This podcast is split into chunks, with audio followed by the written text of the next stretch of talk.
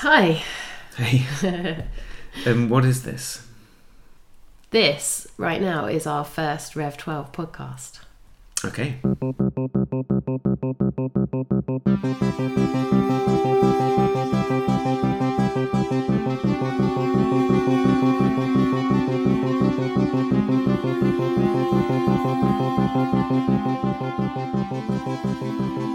And who are who are we? Who are we? Who are we to do a podcast? I guess we're just ordinary people, but ordinary people can do podcasts too. I mean, it's mandatory. Everyone has to do a podcast now. Yeah, well, I'm Anita, and I think you're Stuart. Yep. So we're doing a podcast about we call it Rev 12, but it says Revolution 12. That's the website. Indeed. And um, well, we should talk about what Revolution 12 is. Yeah. So Revolution 12 is a project that we've been doing, I guess, for a little while now. Yeah, a few years. And we think it's got legs, so we're still doing it, and we want to share that with other people. Um, so we thought a good way to do that would be to talk about it. Well, this might turn out to be completely wrong, but I I also thought that having a conversation and recording it would be easier than writing blog posts or something else on the website. Yeah, definitely. But if I have to edit this whole thing and it takes ages, You you might find you might regret that blogs. decision. Okay, What I think would be interesting is to t- for you to tell the story about where the like the first seed of the idea came from, because that was really you. yeah, and I love to tell a story. I mean, who doesn't love a story? The way I remember it is that I was driving in the car listening to the radio, and it was Pause for Thought, probably on Radio 2. Mm, oh yeah, I was going to say Radio Four, but pause for th- or thought for the day. No, it was Pause for Thought, definitely. Like and Radio there was 4, a who knows? No, there was there was a female imam talking about Ramadan, and the bit that I particularly connected with was her talking about her anticipation of Ramadan. You know, something that is incredibly challenging and um, you know asks for a lot uh, of the individual.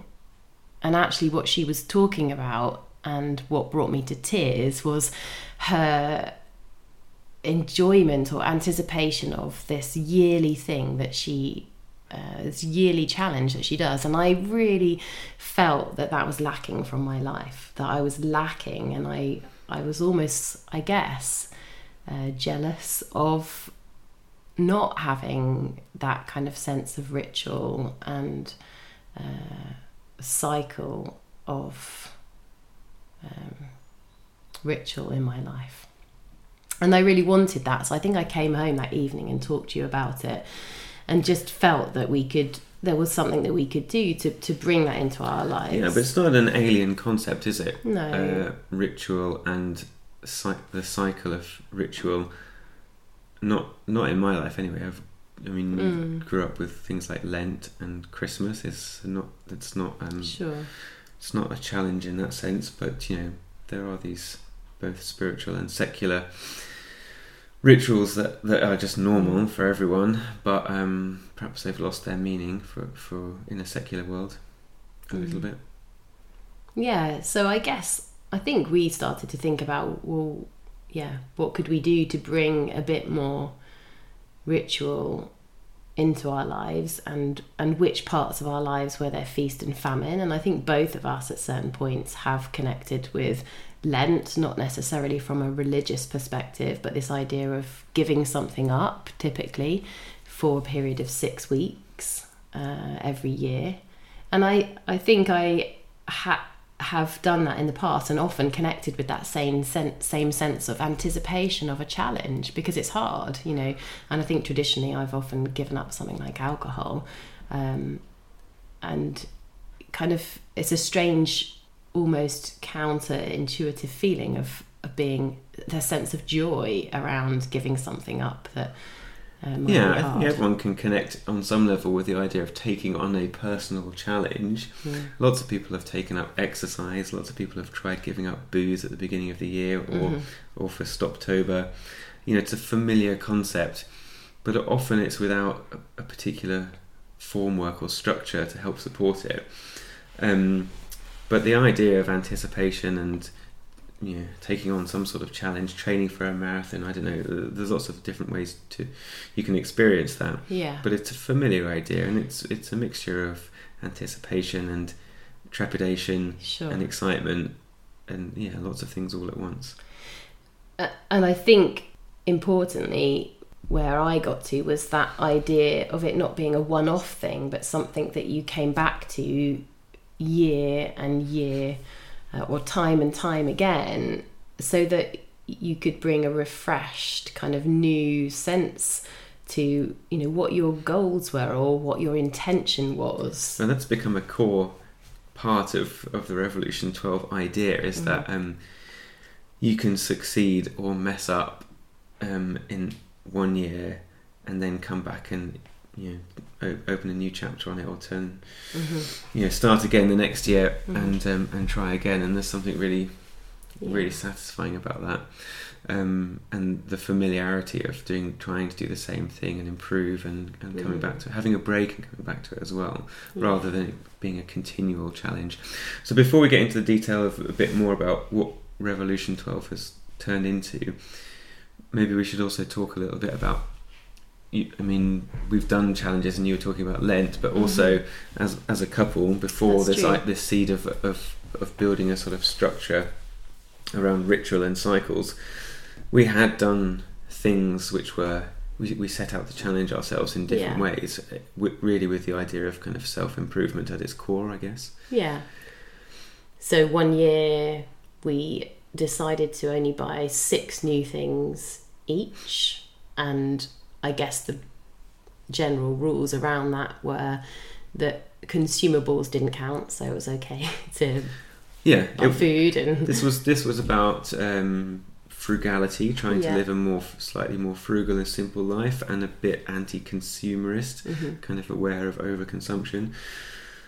So it wasn't. It didn't have this strong ideology behind it, but we thought it would be fun to kind Mhm. of challenge. You know, we. I don't think any of us, either of us, really tuned into how much stuff we bought or owned or needed. And this was a way to Mm. inspect, you know, interrogate that a little bit by setting up a set of rules that we had to live within. We would learn something about how we consume products and stuff. Yeah. So yeah, so the rules were six things each or twelve things as a couple, like one a month, but not consumable. So obviously food and drink. But we also classified newspapers. I think we bought a newspaper semi regularly. And anything that you would ordinarily use more than one of in in a month. I, I don't know what. I, yeah. I mean, not not an awful lot came up to challenge the rules specifically, but No. there was that was about the limits of the framework. And and how did we get on? Can you remember? It was a long time ago. yeah, I think you broke. Oh, maybe you didn't know. So I remember buying shoelaces. you bought some shoelaces, being really and I don't know, it. but but, but, the I thing. Well, I mm. think the thing to say is that we did that for one year, Yeah. and then the following year we decided not to buy anything. Oh well, maybe it was the following year So I that I, think it bought might be the shoelaces. Shoelaces is, I mean, that falls right in that grey area of should you be allowed? Like, I really needed new shoelaces because my old ones had snapped. I think and I you were could- tying them together at the time. yeah. I mean, it's worth saying that also. So we allowed ourselves to buy second-hand things if we Yeah. needed them, and obviously exchange things on Free Cycle or whatever. So it was, and yeah, like you could go to, if you if you needed a new jumper, you could go to a charity shop and Yeah. buy a jumper. That wasn't part So- of the rules. I think probably a little bit of context is helpful that we had just it was off the back of living out of each of us four bags on our bike. So we went Right. for a six month bike ride across Europe and in India. And for six months we were both living out of, you know, two panniers pretty much worth of things and then a couple of small panniers on Yeah, I guess anyone who's so- done that sort of travel will be able to recognise that you suddenly become quite comfortable living with basically what you can carry, and I think that's a good experience to have lived through. It makes you adjust your perspective a little bit. And the other context was that we had just moved into an unfurnished flat. So Mhm. we had set ourselves these rules, but we also then had to buy kitchen equipment and Yeah, and we so we slept on the floor for quite a few months until your mum finally buckled and bought us a bed because we had refused to buy ourselves a new bed. um, yeah, yeah. Anyway, I can't remember where the shoelaces came in it, but um, or even whether they counted as a non you know non-consumable thing. yeah. But I but I sort of mindlessly bought them because they were just needed, and then thought, oh no, I've messed up and bought something. Yeah. Um, anyway, so we did things like that. What else did we do apart from the not buying stuff prior to Rev Twelve? Um, I was. I think we did some. We definitely gave up alcohol over Lent periods of Lent. Yeah. I think I did about seven years in a row. But there, I feel like we did some other dietary things as well. Um, Yeah, I've, at, at various points I've dabbled with giving up caffeine or sugar. sugar, um, and I think probably vegetarianism and veganism. Yeah.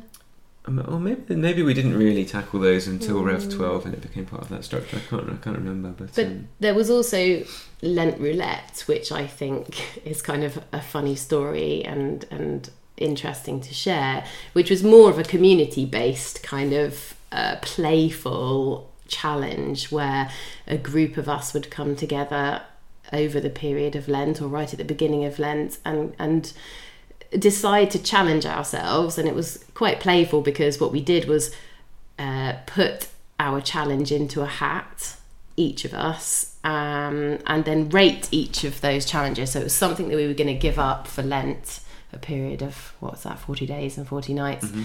um, and whoever's challenge was rated as the hardest challenge didn't actually have to give up anything and whoever's challenge was rated as the easiest had to give up the hardest thing.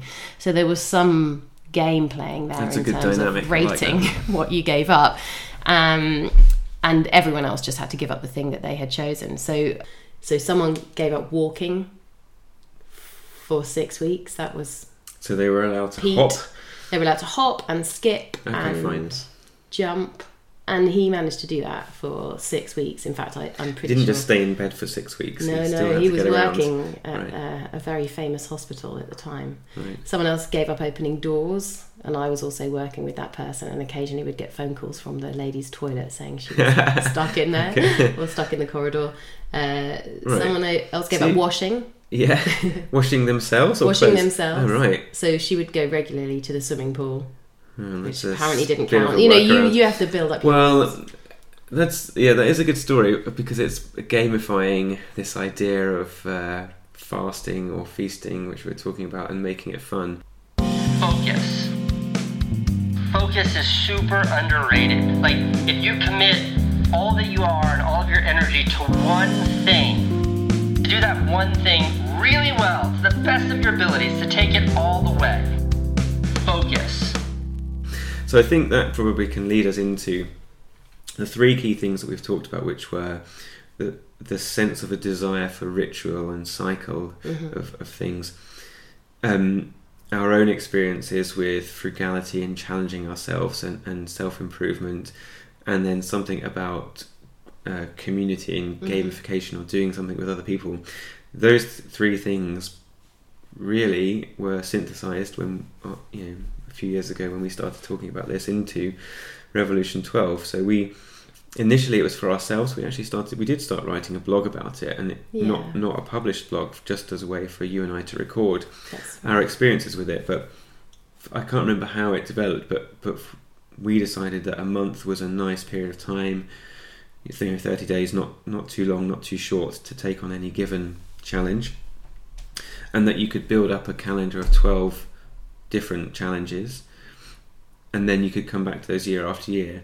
So we did that, and um, it was just us at the beginning. We did it for ourselves. It wasn't intended to be a project bigger than ourselves, really. hmm And I can't remember what the challenges were the first year or how or how we got on.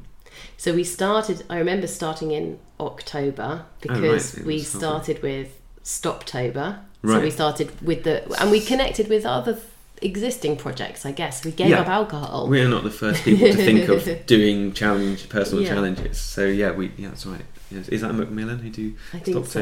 Yeah. right? So we linked in with things that were already in the calendar in some way. Yeah. and we gave up alcohol for the period of October. And actually, I think we even challenged ourselves to carry it on until We- Christmas. We did an extended challenge and Yeah. kept it going because it was yeah it was satisfying. yeah. And then and then after that, can you remember?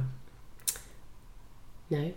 Journaling, I think, was in there, and when one of the early ones, like daily journal writing, I think that was Yeah. in somewhere near the beginning. Oh, and then we then we started the year with veganuary.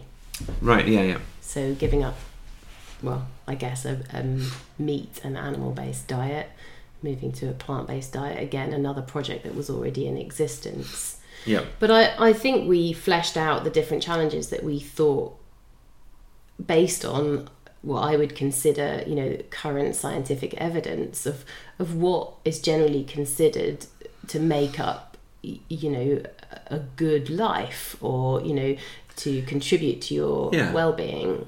Yeah, I mean, however we did it, it went through several iterations, and it's now got to the point where we have these twelve different things.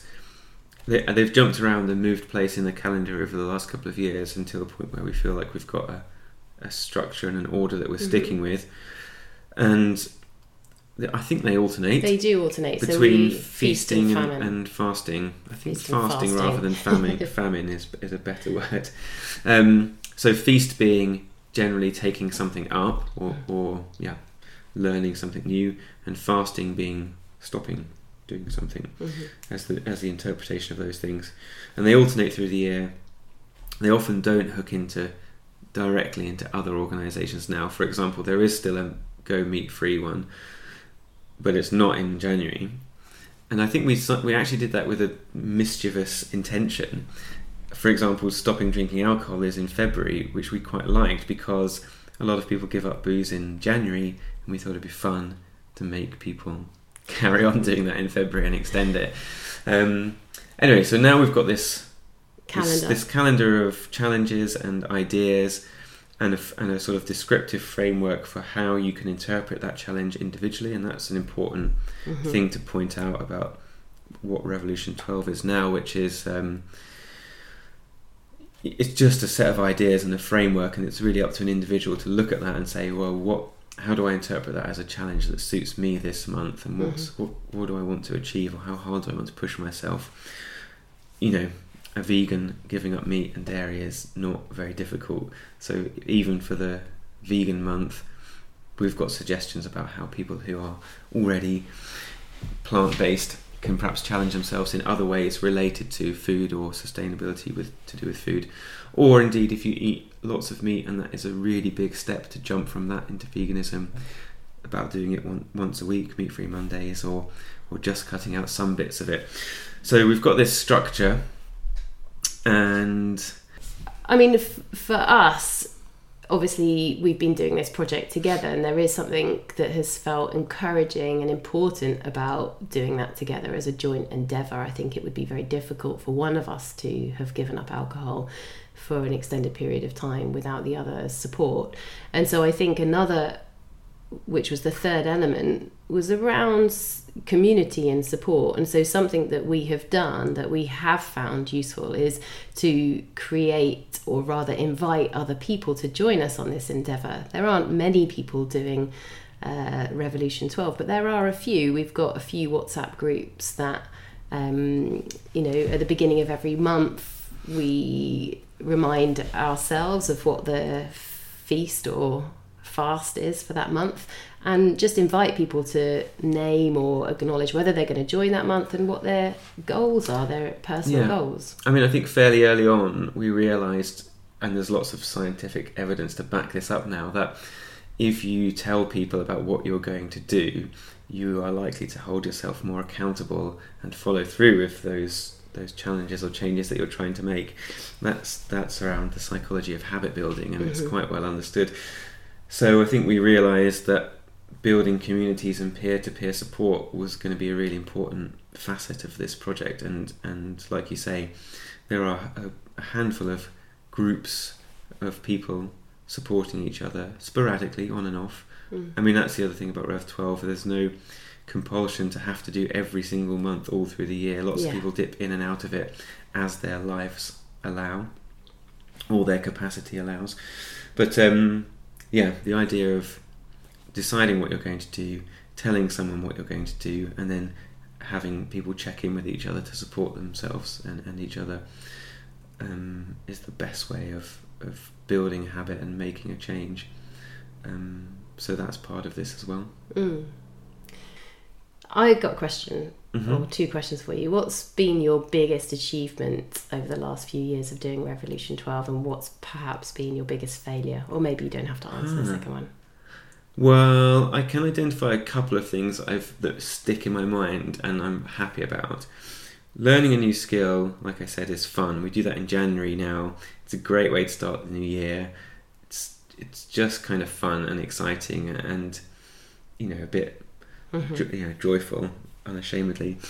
So last year, no, two years ago, uh, I learned to solve the Rubik's cube, and that, was immensely satisfying process. It it took way less than a month in the end, two or three weeks, and, and my my challenge was to solve it in under two minutes, and um, yeah, and that was just yeah. It was really tangible, the Yeah. progress every day, a little bit of learning, a little bit of Yeah. practice, and then there was a demonstrable thing at the end, which I can still just about do. That was one that I've really enjoyed. Mindfulness is one of one of them, and taking up mindfulness and having a meditative practice is something that I've wanted to do and wrestled with on and off for years, both within and, and outside of Revolution 12. And la, uh, 2019, it would have been again in the month running up to a festival. I was doing it every day, and um, Running up to you organising a festival. yeah, me organising a festival. thing. Yeah, sorry. So some, it was an intense period of work, is what I'm saying. And but I managed to keep these few minutes to meditate every day. I think right at the end it fizzled out, and I Mm. missed the last five or six days or whatever. Um, but I really appreciated it and valued, you know, that that motivation and the structure of Revolution 12 to to give me that motivation. And it really paid off, and and I felt really proud about that.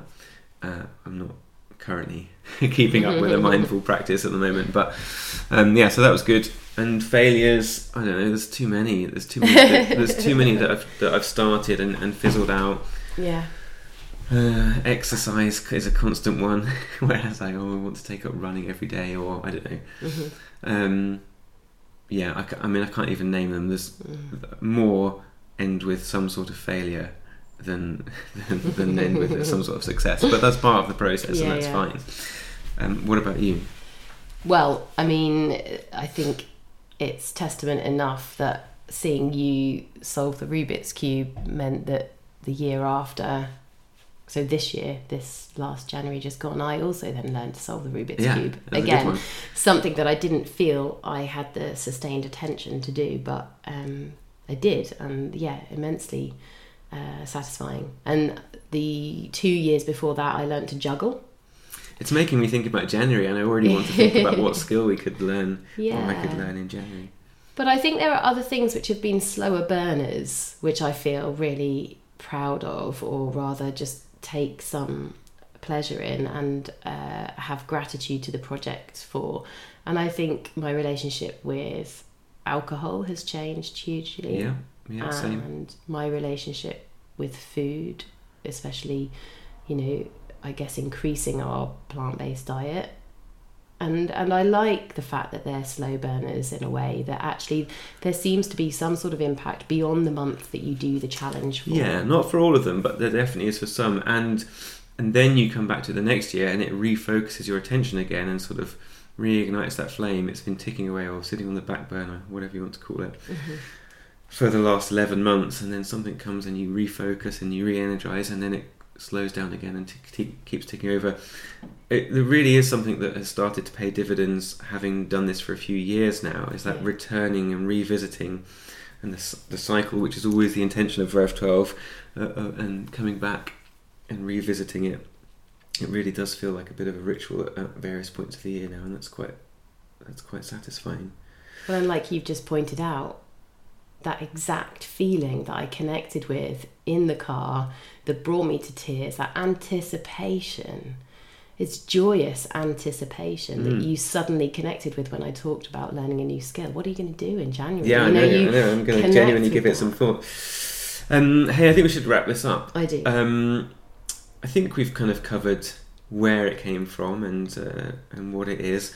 Maybe we'll do another one of these, which is really succinct about explaining Yeah. what it is and how you take part. And then I think the intention is to perhaps perhaps record something for every month Mhm. that drills down into Mhm. each of the monthly challenges. Maybe find some interesting people to talk to who aren't us, Who've done them and how they found who have done them, Yeah. or who are experts in some way. Yeah, That'd be cool. Oh, I'd love to do that. Maybe record some of these when I don't have a cold and my voice doesn't sound weird. Me too. uh, all right. Okay. See you next time.